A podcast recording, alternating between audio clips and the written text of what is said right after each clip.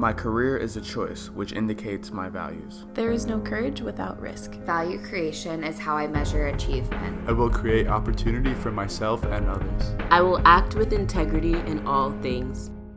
Hi, my name is Destiny Mentor, and I will be talking about the credo I will create opportunity for myself and others. Being part of VFA, I've had a lot of time to reflect recently on what it takes to be a founder, an entrepreneur, and what my professional goals are. I'm a huge believer that the past can definitely be a guide to the future.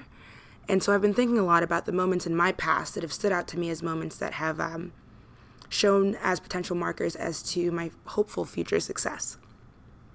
A particular men- memory comes to mind, and I'd like to share it with you. So, when I was seven, I could pretty much count all of my friends on two fingers. Um, I was a very stereotypical only child, and at school, I didn't quite fit in. And at home, I most definitely did not fit in. Um, a lot of the kids I grew up made fun of me for the way I talked, the way I dressed, um, and I was often labeled, you know, an Oreo um, because of the way I carried myself. So one summer, I had a winning strategy. I said, I'm going to befriend the older kids. And I was like, I thought and I plotted, and I was like, okay, well, how can I do this? And it hit me one day.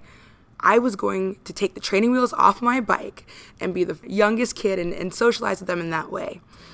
And so I went to my mom with this and I said, Mom, I really, really want, really want to take the training wheels off my bike. She looked at me and she's like, Well, I have work. I can't help you. Why don't you try asking your dad or your uncles or your cousins? And I have a ton of cousins.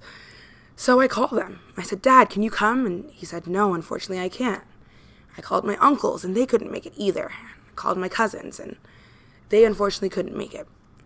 So one day my mom comes home and she sees me riding my purple bike with the pink streamers up and down the hallway of our apartment or the floor. And she's like, Destiny, oh, you got your training wheels off. That's awesome.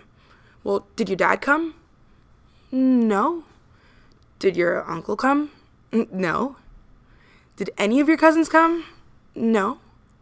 And I looked at her squarely in the face and I said, Why would I wait for someone to do something I can do myself?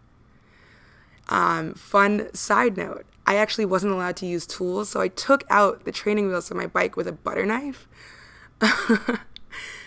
and I think that story is especially poignant for me, especially now as I'm, you know, embarking in this new career uh, and new trajectory and new journey, because I have everything I need to succeed.